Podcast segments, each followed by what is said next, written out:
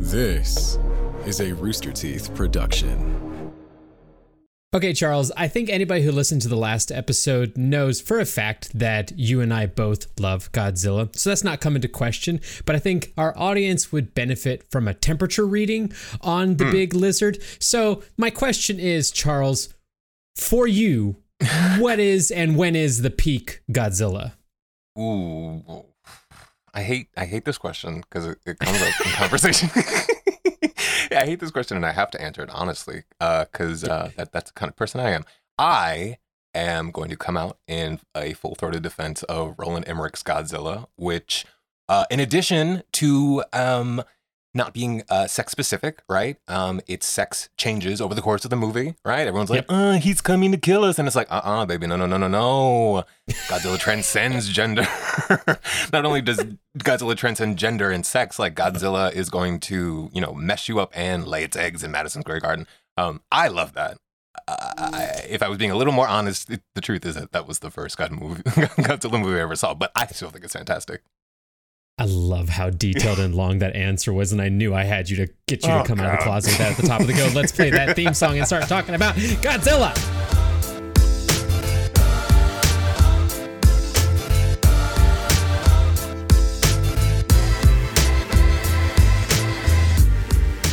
Welcome to The Real Canon, a new pod about the genre pop culture we all live, breathe, and help make happen in real time. I'm Charles Moore, writer for IO9 and social media agitator.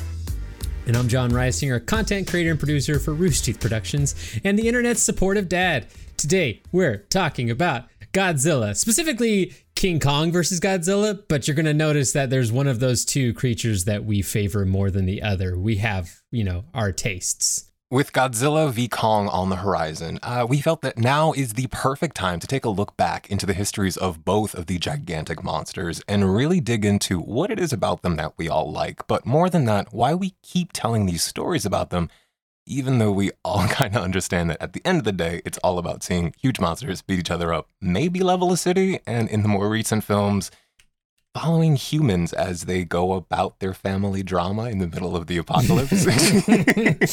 That's something that we definitely want to get into um, as we get to this specific film. But before all of that, we're going to kick things off with Canon Fodder, our quick breakdown of some of the week's most interesting entertainment news.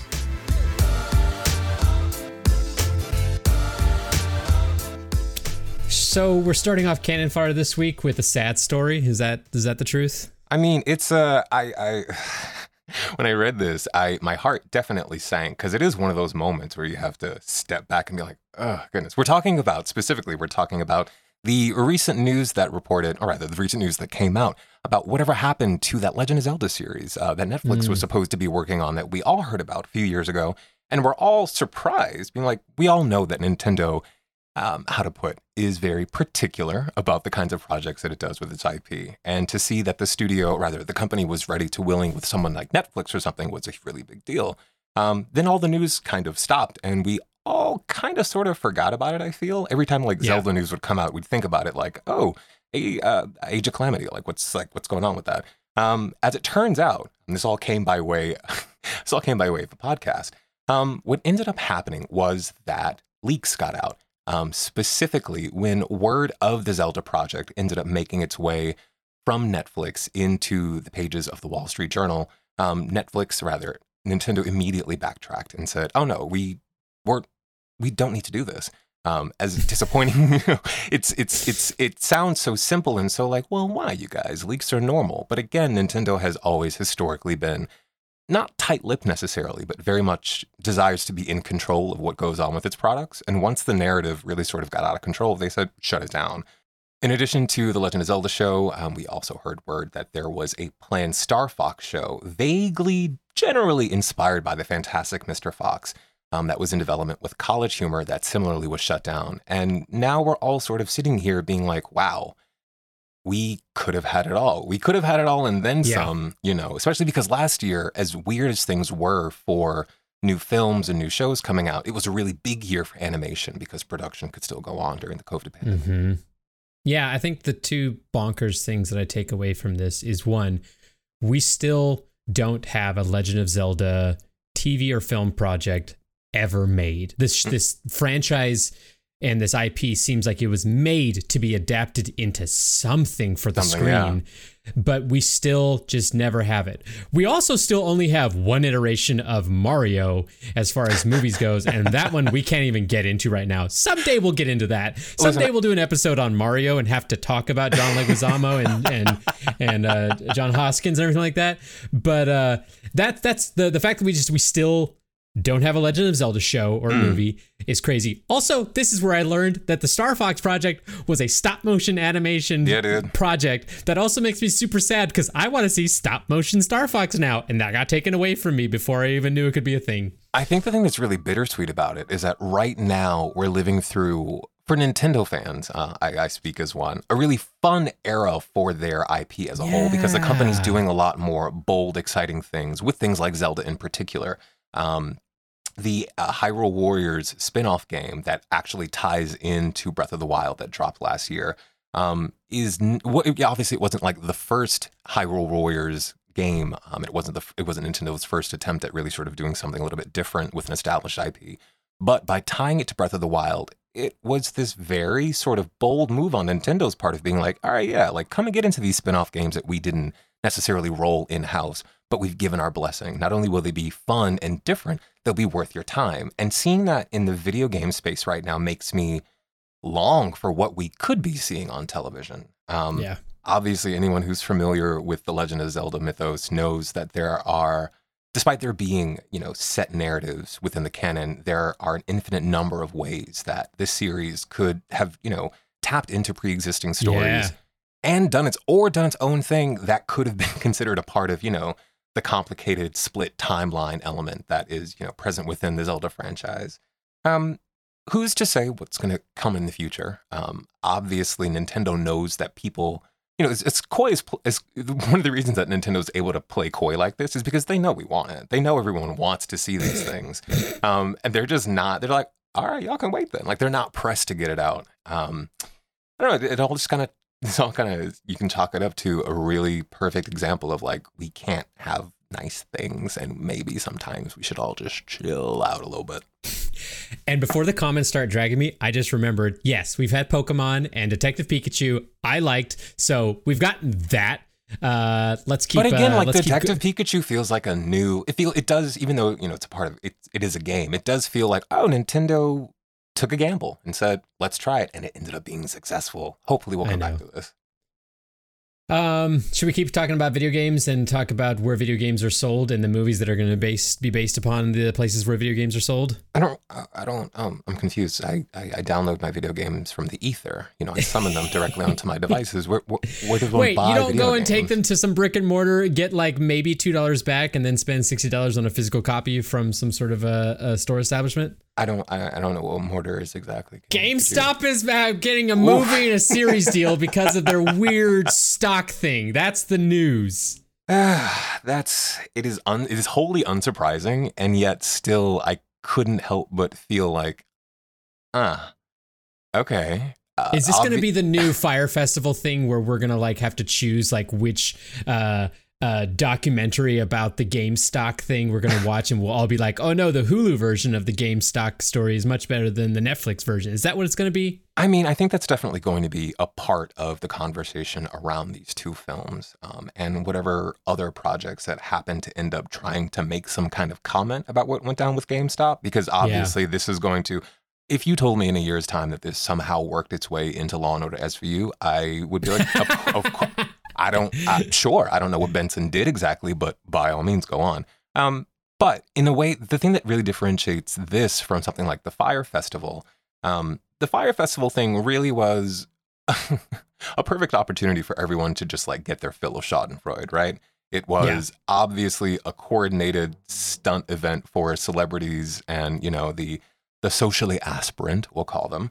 Um, and they ended up, you know, scamming themselves into being on an island in the middle of nowhere, you know, sleeping outside. And it's like, ooh, that's how unfortunate for you. Um, everything that we know about GameStop, I mean, just from a zoomed out picture, we immediately are able to, how to put, there's a way in which the Fyre Fest story was easily reductive or reduced into like heroes and villains, right? You've got yeah, yeah, yeah. You've yeah, got yeah, celebrities and influencers are dropping all this money, and it's like, mm, Yeah. that seems like a bad. That seems like a bad choice. With GameStop, it's infinitely more complicated, right? Yeah. On the one hand, you've got you've got all these stories of people who are a part of the subreddit who are like, thanks to what we did here, I can now pay my bills. I can take care Mhm. of my family, that kind of thing. And then you have your hedge fund managers who are like, what are these tiny people doing? But even for the people who aren't directly involved, which is to say, like, you know, trying to trade stocks here, what the part of the reason that this story became so big is because it is a part of the larger way that our society works. And as much as we're we're focusing on GameStop as an example of how the stock market has never been set up in such a way to be accessible to Yeah.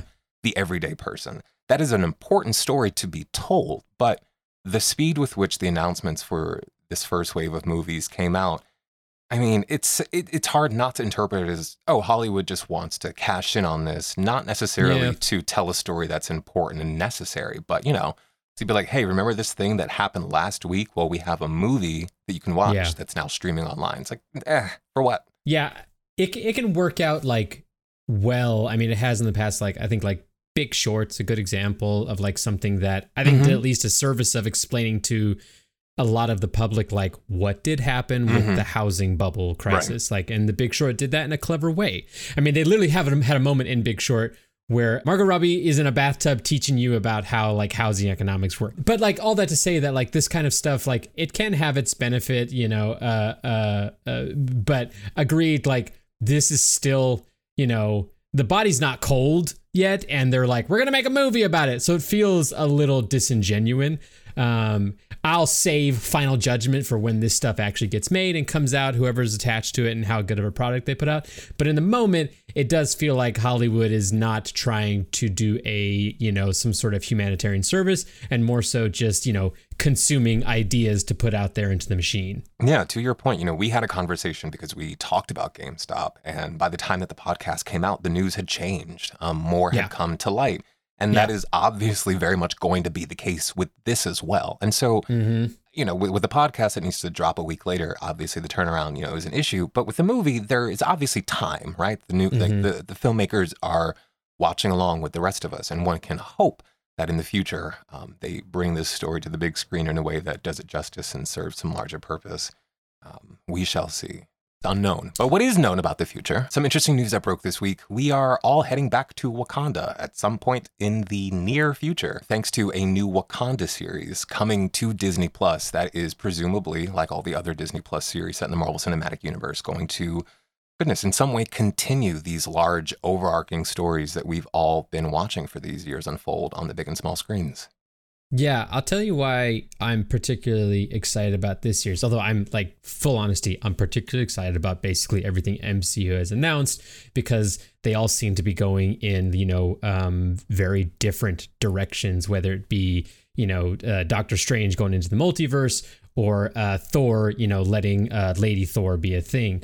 But uh, the Wakanda series is very interesting to me because one, it is definitely a part of the MCU world that sh- showed like the the scope of how big of this place is, but also spent you know not a lot of time uh, exploring every aspect of the Wakandan uh, culture that could have been you know highlighted. Granted, they basically had a film and then cameos in other films. So yeah, I want to you know find out what's else going on in Wakanda. But then also on top of that, you know, with the death of Chadwick Boseman, um, Disney has said we're not recasting Black Panther and we're going to continue to explore through this world. So beyond just the idea of like another Black Panther movie, sans Chadwick Boseman, this is an entire series.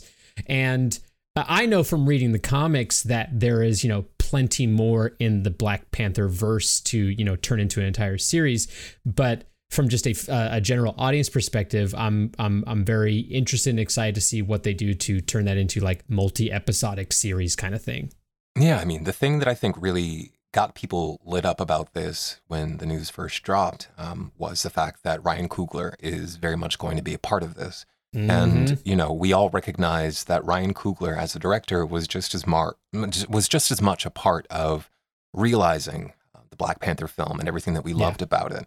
Um, part of what made the Black Panther film so strong was while it was very much a celebration of T'Challa as a character and everything that he's embodied in Marvel's comics, Ryan Coogler and the writing team were very, very careful and specific about crafting a story that gave all of its supporting characters not just moments to shine, you know, like the wig fight in Korea, um, but really sort of compelling and gripping arcs that made you want to know more about their interior lives when they weren't necessarily trying to stop, you know, terrorists from taking over the world. Um, that's the kind of it's it's the kind of like textural element that makes what could be considered, you know, a formulaic film really stand out in the moment. Um, and you can mm-hmm. forget about it. But then when things like this come out, it's like, oh, you remember all of these scenes with all these memorable characters, and it only to uh, to a film specific audience, you know, to people who are only really familiar with Marvel's films. That alone, I feel, is enough to just spark that initial element of you know like excitement. Like, oh, even in T'Challa's absence, there's so much more Wakanda's essence that was present, you know, just in Black Panther, and now Wakanda's set up to bring all of that to the fore in a really big way. All that to say, I don't see anybody in the future ending their Disney Plus account anytime soon. Um, no. so we're all going to hold on to that or share it around. Um, but that's enough for the news. Let's talk about big uh, monkeys and lizards and go to the state of the canon.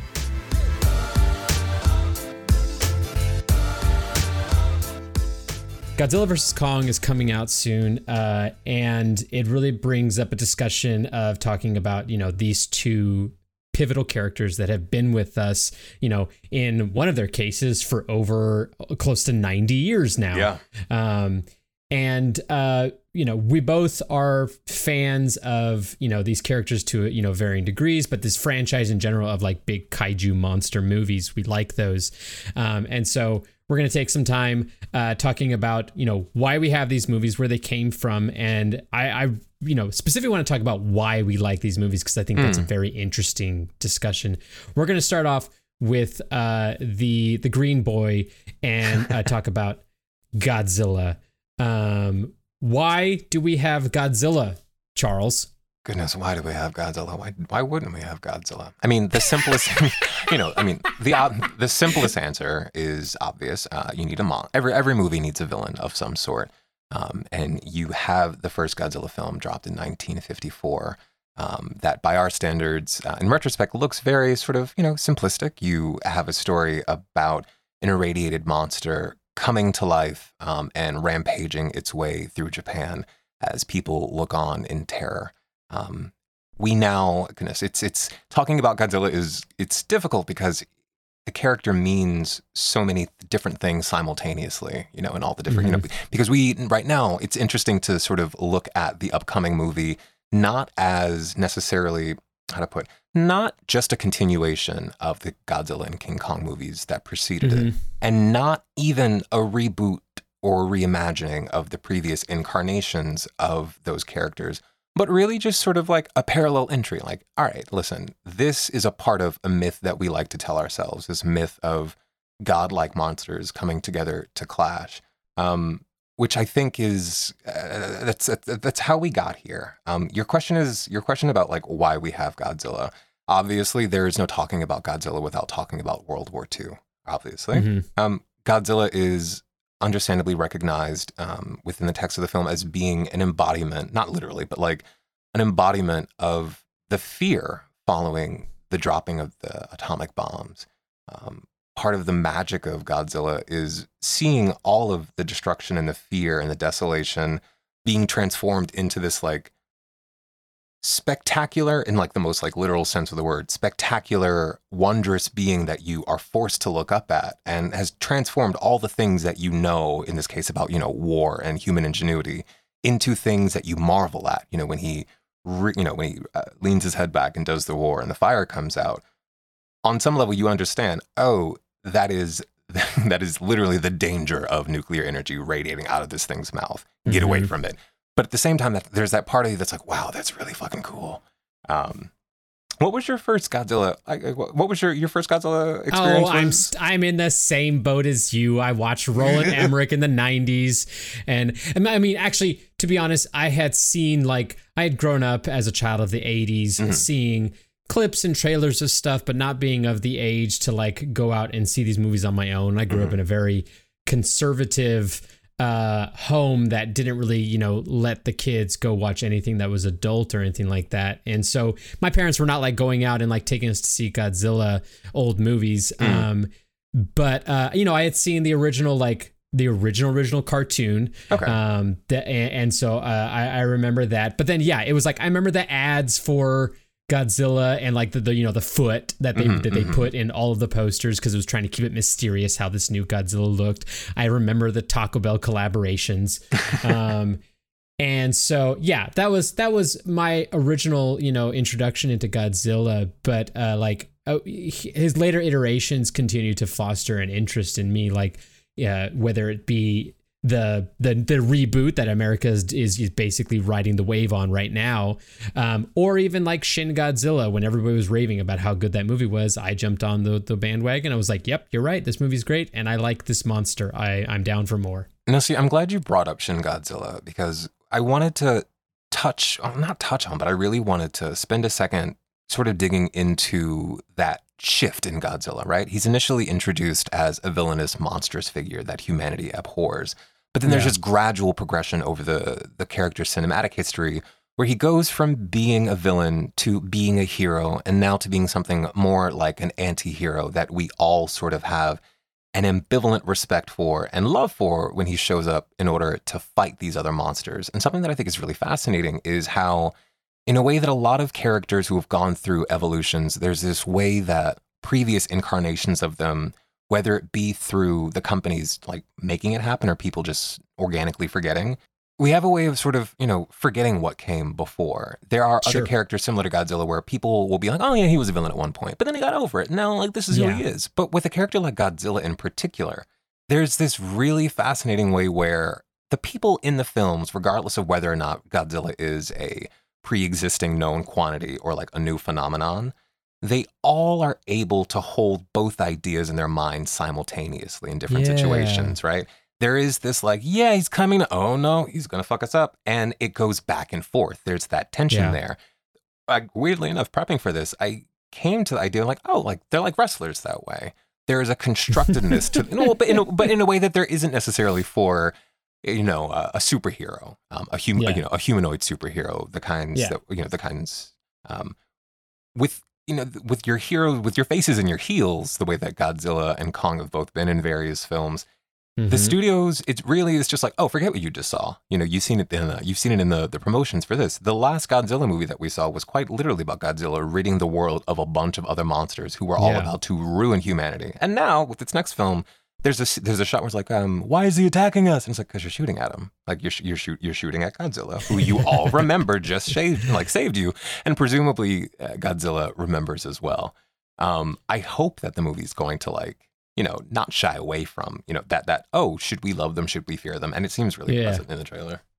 That's it's it's funny you bring that up because I I did a lot of um uh deep dive research into like the the history of both of these characters because I admittedly didn't have a ton of you know hard facts of where these guys had gone through in their whole careers. Again, Godzilla, King Kong's been around since the 1930s and Godzilla's been around since 1950s. There's a lot to catch up on and know what's going on.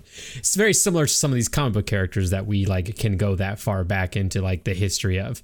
Um, but yeah, I mean, King uh, Godzilla has gone through so many different iterations. He's gone through like actually a couple of reboots because um, he originally came out as like very villainous, you know, just destructive monster mm-hmm, creature, mm-hmm, mm-hmm. and then they introduced a bunch of other monsters and and creatures for him to fight slash team up with, and he got a little bit sillier and sillier, and then he went away for a bit, comes back in the '80s, and they get a little serious again.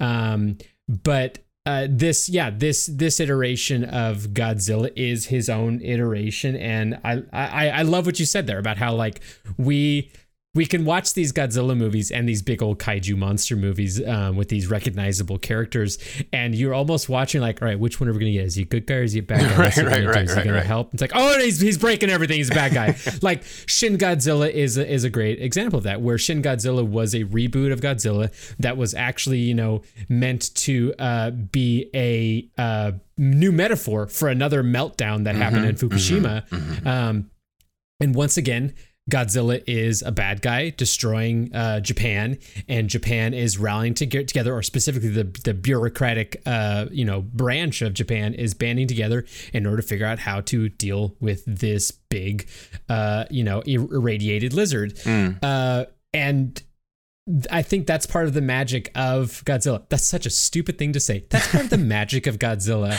Oh, strike that from the record. I'm glad you brought up I'm glad you brought up Shin though because Shin Godzilla for me personally what is so great about that film is that it is like to your point it is a movie that is about the the metaphor of Godzilla as well as Godzilla the actual yeah. creature itself. And it's this fusion of like text and subtext within a film that speaks to like, okay, you guys know Godzilla, you are well versed in his lore, and you know the kinds of conversations that have popped up in the discourse around Godzilla. Let's present that to you all at once in a way that seasoned fans and new fans can both appreciate. Yeah. The same kind of storytelling, in my opinion, has not really been present with King Kong stories. No. Uh, we were talking about, you know, sort of what's your most, what's the most iconic and definitive Godzilla for you? And obviously, that's a very subjective thing. Everyone is going to be different. It's based on their personal experiences. Sure. And I think that there are plenty of people who do. Well, I mean, I, I do have a like a King Kong in my mind, and it's the the classic one. I think about, you know, old. I think about old timey movies back when the the scariest things that they could think of were very dapperly dressed, slow moving vampires, slow moving zombies, and large apes climbing buildings. It's like, oh my goodness, were we ever so young? Um, but when you when you sit, if you if you sit and go back and watch the King Kong movies, um, the in the same way that the ideas at work in Godzilla are very complicated and nuanced and tied up in the idea of um, national trauma and turmoil. Mm-hmm.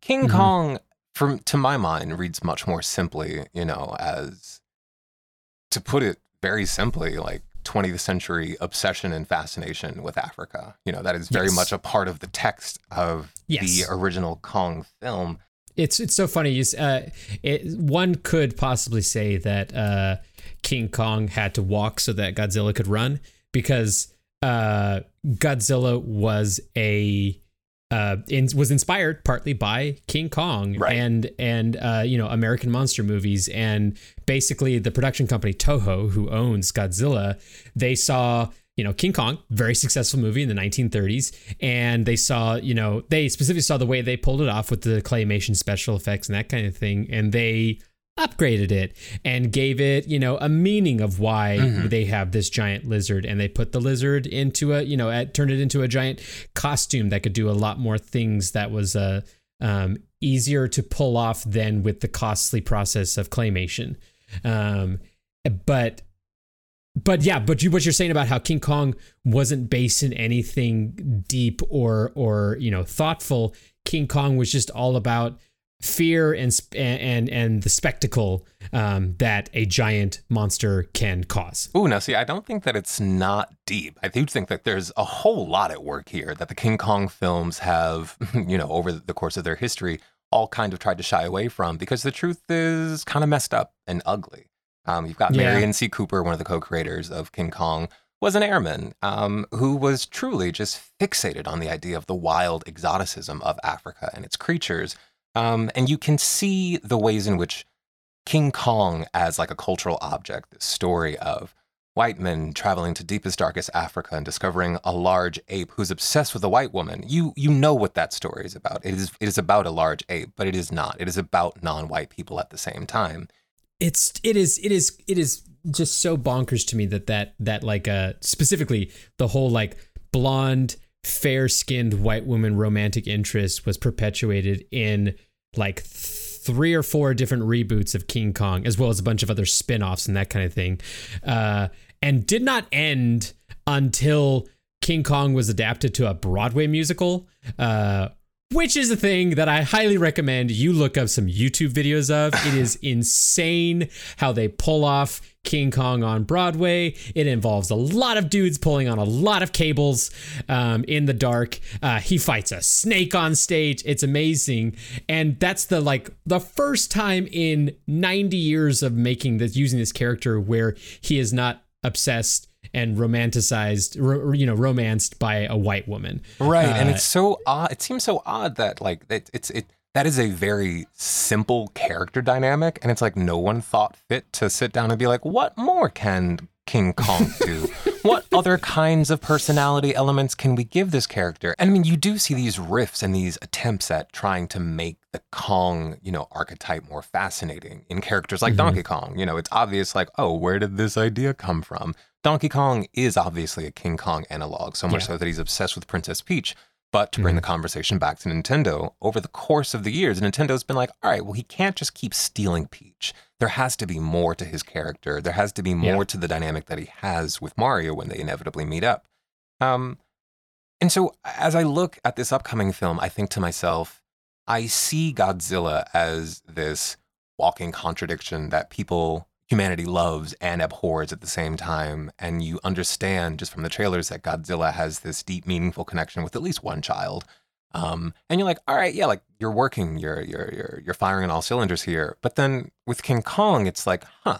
The most recent film, you know, the most recent Kong film with Andy Serkis as Kong, um, also starring Brie Larson, it was the same thing. It was no, like, oh, you're you're getting you're getting two mixed up. oh, Yeah, uh, uh, uh, Ooh, not no. Andy Serkis. Andy Serkis was in the 2005 uh, remake by Peter Jackson. you're right, you're right. Uh, My goodness. You're talking about Loki and Captain Marvel uh, hanging out with uh, King Kong on Skull Island. Yes, yes, yes, I am. He he becomes friends with Brie Larson. He you becomes know, friends and- with another and- blonde. It's yeah. Yeah, well, and even in that 2005 remake that you alluded to, that involves the same thing. I think what was it? Naomi Watts was the Oh, lead it, actress it in was that one. Naomi Watts. My God, yeah. So yeah, another uh, you know, pretty blonde chick uh, hanging out with a big old monkey, and yeah, it has been like a thing for forever. It's a thing, and it's obviously. I don't think anyone reads King Kong. It's interesting. No one reads King Kong and thinks like, oh, like this is this is real messed up and has some really messy, gross racial undertones to it.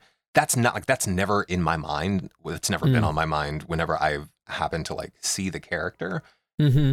but then when you sort of try to look outside of the films or you know the films or the series i'm thinking specifically about that annie leibovitz shot of gisele bundchen and lebron james and it's like ah huh that's the that's the direction you're kind of going in all right all right the people who the people who love king kong I, i'll say it this way the people who love King Kong, who insist on making more and more stories about King Kong, to my view, have not brought anything new to Kong as a character that has really justified his continued presence in films. And I, Sure. I really hope that this next round, you know, congrats, they gave him a hammer. That's a start. What else? Should I I, I'll I'll say I'll sing one praise about the latest uh, iteration of King Kong with Skull Island, and everything like that. Um, that I think actually has succeeded better than the either you know Godzilla from uh uh what was it 2014 or whenever the the the, the reboot was, and then the Go- Go- Godzilla King of King of Monsters thing that happened recently was that uh, Skull Island at least uh, encapsulated and paid attention to I think a necessity for these movies, which is a level of absurdity and silliness. Mm. Um, these are, at the end of the day, two giant monsters just smashing each other, you know, uh, around a bunch of scared humans. Like, let's not get try to make this too deep and too, uh, you know, waxing poetic about what's going on here. Like, that's part of what we like. It's, you know, it's the same thing of like, what did we like in Power Rangers? We liked it when they got big and the Megazord was fighting a giant creature that Rita Repulsa made. We like that. It's kind of cool seeing them fight. And Skull Island was a lot more in that, uh, you know, played in that space a whole lot more. Um, and while Kong Skull Island had plenty of faults and uh, narratively, I think, had some hiccups and everything like that. I think at the very least, it was a lot more fun to watch than the recent Godzilla and, Rod- and recent Godzilla King and Monsters. Ooh, Um, it was even easier to watch because uh, also those movies, especially Godzilla King of the Monsters, um, King Kong Skull Island wasn't you know just all at night in smoky, uh, foggy, smoggy you know uh, shots that you couldn't tell what the hell was going on. Granted, King of the Monsters had some beautiful shots and was had some beautiful areas, but a lot of the action then just becomes a smoky mist. Where then Kong Skull Island was also beautiful, very very colorful, and allowed you actually see this big ape smash other things. Mm-hmm. Mm-hmm. I mean, like I, I, I too have enjoyed gorillas when I go to the zoo, and uh, that sounds to me like what you're describing. And uh, I'm glad that you had such a fun time with a very expensive ticket to go see a monkey. But okay. I well, you know, if if they, I, okay, fair enough, fair enough. I, I I will say like you know, uh, the the Godzilla uh remake uh with Bryan Cranston and everything like that. It had some good stuff that it got right. I love that they saw like the original Roland Emmerich, you know, Godzilla design. They're like, nah, nah, nah. Our Godzilla, he's chunky. We're back yeah. to the big old grizzly yeah. bear looking. Godzilla. Um, he's a big boy, and everyone was like, "Yes, big boy's back." And so I love that. Uh, but you know that movie also got a little stuck in some of its its story. You know, it it it it lied to us about how much Bryan Cranston was going to be in that film. Um, and is that, then is that, is that why you showed up, a Bryan Cranston film? Well, we were kind of all writing off a little bit of a Breaking Bad high with Bryan Cranston, and they were like, "Oh, Bryan Cranston's going to be in this this this Godzilla movie." We're like, "Great."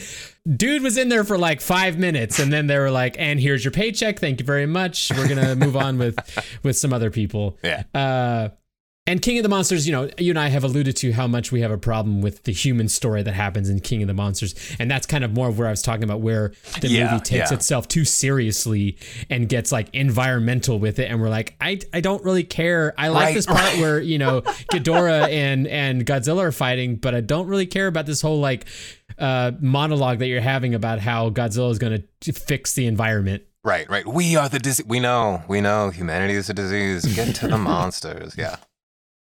I mean, I I, I think that's part of the Americanization of Godzilla, d- desperately trying to uh, follow the trend of Godzilla is a metaphor. Godzilla mm. is a metaphor. Mm. Um, but yeah. America, through any of its use of Godzilla, has has yet to land that to do anything. Well. Yeah, it's always just like yeah, and what if Godzilla's attack on New York was just like the ways in which my divorce was going through? And it's like, no, no, stop. My God, stop, stop, stop. You can look for meaning in things, but you're not gonna find you're not gonna find your divorce settlement in the kaiju fight. But we we kind of we've gone over in depth, you know, into to lengths about like, you know, why do we have Godzilla? Where did Godzilla come from? Insane for King Kong. I want to spend a little bit of time at the end of this podcast talking about why do we like seeing these movies? Mm. Because this is a conversation you and I have had a little bit. This is a conversation that I threw up on Twitter um, where oh, I just yeah. asked people, tell me, why do you like Godzilla? And the answers were fantastic. Okay. And they ranged from people loving his theme song, which is great. Okay, sure. Um, to people just, you know, being honest, me. like, I like seeing the big lizard break stuff. It's cool. Like people are honest with it. Um, and but whatever your reason is, like uh, people like this Godzilla. There's a reason why he's he was mm-hmm. he started out in 1954, and we have like 30 films of him going into you know our present day. Mm. What do you like about Godzilla? What like what what what gets it what gets it going for you? I, I, think I've touched on a little bit in this podcast already, but I mean, just to lay it out in, in plain terms, yeah. I like the balance of Godzilla as as a metaphor. Mm-hmm. I think mm-hmm. that's why Shin Godzilla worked so well was that it was a return to that metaphor in a very successful way. Mm-hmm, mm-hmm. Um, but even Shin Godzilla uh, uh, succeeded in the other area of why I like Godzilla, which is the silliness, in that it was silly to a degree to watch you know, bureaucratic Japanese, you know, social workers uh, argue over, you know, where to direct traffic to get mm-hmm. away from this larval stage, you know, uh, monster that is breaking their train tracks. Um, you know, like there was there was there was tongue in cheek in there, and that these you know that the the the politicians in the midst of a giant mm-hmm. creature destroying the city would still stick to their guns of like you know being politicians like that was uh absurd and so i like i i, I like these these shows because they are a spectacle they are fun. Mm. they are silly. You never know what you're gonna get like uh, with like even the the other monsters that will show up later. Like people are speculating in in godzilla versus kong that we're gonna see mecha godzilla mm-hmm, you know? mm-hmm, mm-hmm. Um, and if we do i'm here for it. I'm fine with that. Um, yeah. but i think godzilla works best when he is a balance of those two things the thing that I like about Godzilla is not all that deep. I really do just like that there are a bunch of different versions of this character that all have slightly different versions of the same power set. Um, yeah. To me, there's nothing more fascinating than comparing um, just the technical differences between the ways that Godzilla is able to wreak havoc upon the world. Um, we we talk about nuclear. I'm being really serious. I mean, I think I, I Yeah. think like, oh, it's a big it's a big dinosaur and it's radioactive. Right, What does that mean? Um, I like literally the hair on my arm stands up whenever I see a shot of him charging up. I think the charging up is the coolest thing Um, Yeah. just because it, it it begs the question like what is that process going on inside of the creature's body like um, you brought up shin godzilla which is definitely up there in terms of being one of my favorite executions of this character specifically for the attention paid to the fire breath it isn't just you know it isn't just one mode of attack for godzilla right yeah. there is the breath itself um, that looks like breath and like fire. Um, and I love the little detail where you see the protective eye shields come down just to protect its eyeballs from the radiation. Um, but then when Godzilla is really trying to, you know, mess the the ships that are shooting it up, um, it goes into it shifts into this almost Evangelion like territory, right? The breath becomes Mhm. more focused and it goes from being a, a breath of fire into a beam, and that there is something very I, I feel very simple saying this. There is a very simple like beauty to the fire. I think that I love to watch. I'm sitting here saying I like to watch the fire burn. It's true. I really, I really, I really do. we uh, you know uh, you can you can try to figure it out you know down to a psychological level why we like these things but there is there's just a part of our generation and and other generations apparently that we like seeing you know uh, small monsters evolve to big monsters and Mhm, to get mhm. you know more and more powerful and and and you know show cool moves off like that you know whether you want to think about Pokemon Digimon or even Godzilla um, and we kind of we're kind of getting at that this time with King Kong and that he's getting leveled up. He was smaller, he was a little boy, and now he's big enough to take on Kong. I mean, to take on Godzilla. Apparently, uh, in the upcoming uh, movie, um, he ate his Wheaties. Um, he, I, he I take issue. I take I take all kinds of issues with this. It makes no sense. I'm, I don't. I, I truly just do not. I don't. I'm sure the movie will come up with a way to justify how it is that he's able to take on Godzilla, but it's like, mm nah, dude. Not only are you young, but like you've been on an island by yourself this whole time. Meanwhile, Godzilla's like, oh no, I've beat all these people before. Who are you? No, no, no. I, I think all that to say I'm I'm still I, I I was you know a fan of these franchises before we started working on this episode and now that I've really gone back and looked at this stuff you can't help but be amazed that these very very simple characters have just stayed around for you know close to a century Yeah. and that I don't see any reason they're going to stop anytime soon. They might take a break. They've taken breaks in the past, but some point or another, some filmmaker is going to go, I have the new take on King Kong. Give me the reins. And they're going to Yeah. do it again. okay, so that's enough of the, the big chunk of our show, but we do have one last segment headcanons.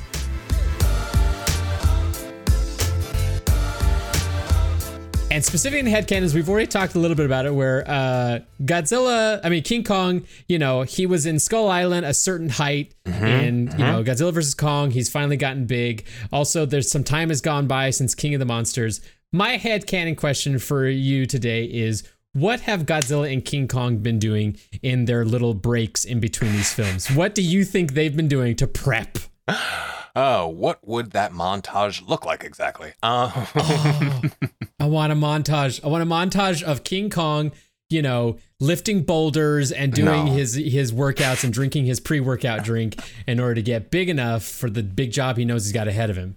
I'm pretty sure Godzilla went, I mean, obviously went back to the bottom of the ocean and was like, what the fuck was that? I don't know what the hell this world is. This is ridiculous. And if I had my druthers, I feel like immediately after Godzilla started trying to put out that, whatever that radio signal that they communicate through is, they all made the sound. It was ridiculous, a little bit of logic, and was like, um, uh, tapping the microphone. Hello, is anyone else out there? And I would love if, for whatever reason, right, it's a very faint signal and not even one that's technically on the same frequency, but Godzilla gets just a tiny little bit of Kong, right? And that's all that's happened in between the last time that we saw Godzilla. Godzilla went in the ocean and said, "Is anybody else online?" And then saw that God, that's all that King Kong had been online 15 minutes ago, and then said, "Hmm, I don't like that. Let's go. Let's go get it." There's probably also a lot of eating in there. He's a chunky boy.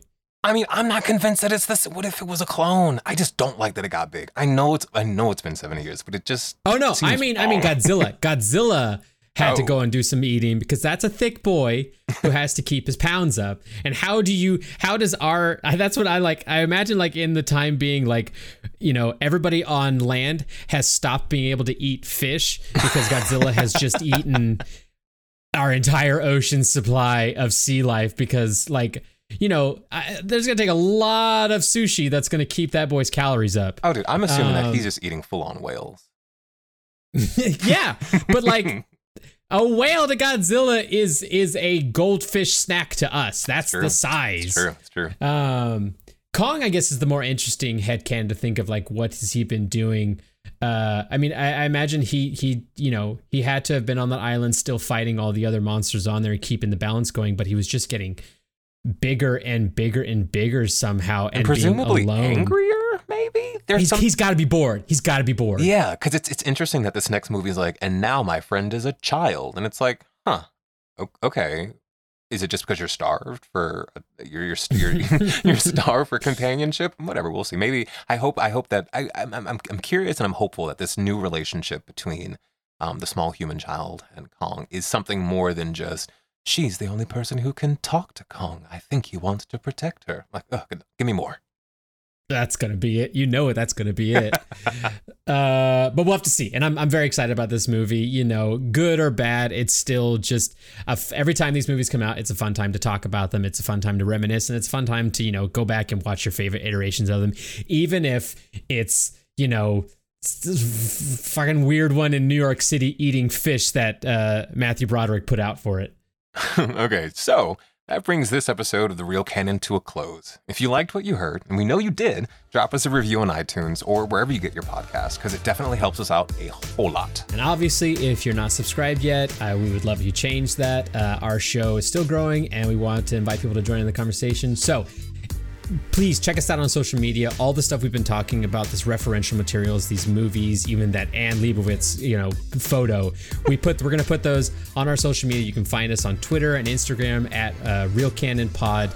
Um, it's a fun place to talk about all this content we brought up in the episode. So, everyone, get ready, get hyped, and we'll be back next week with more of The Real Canon.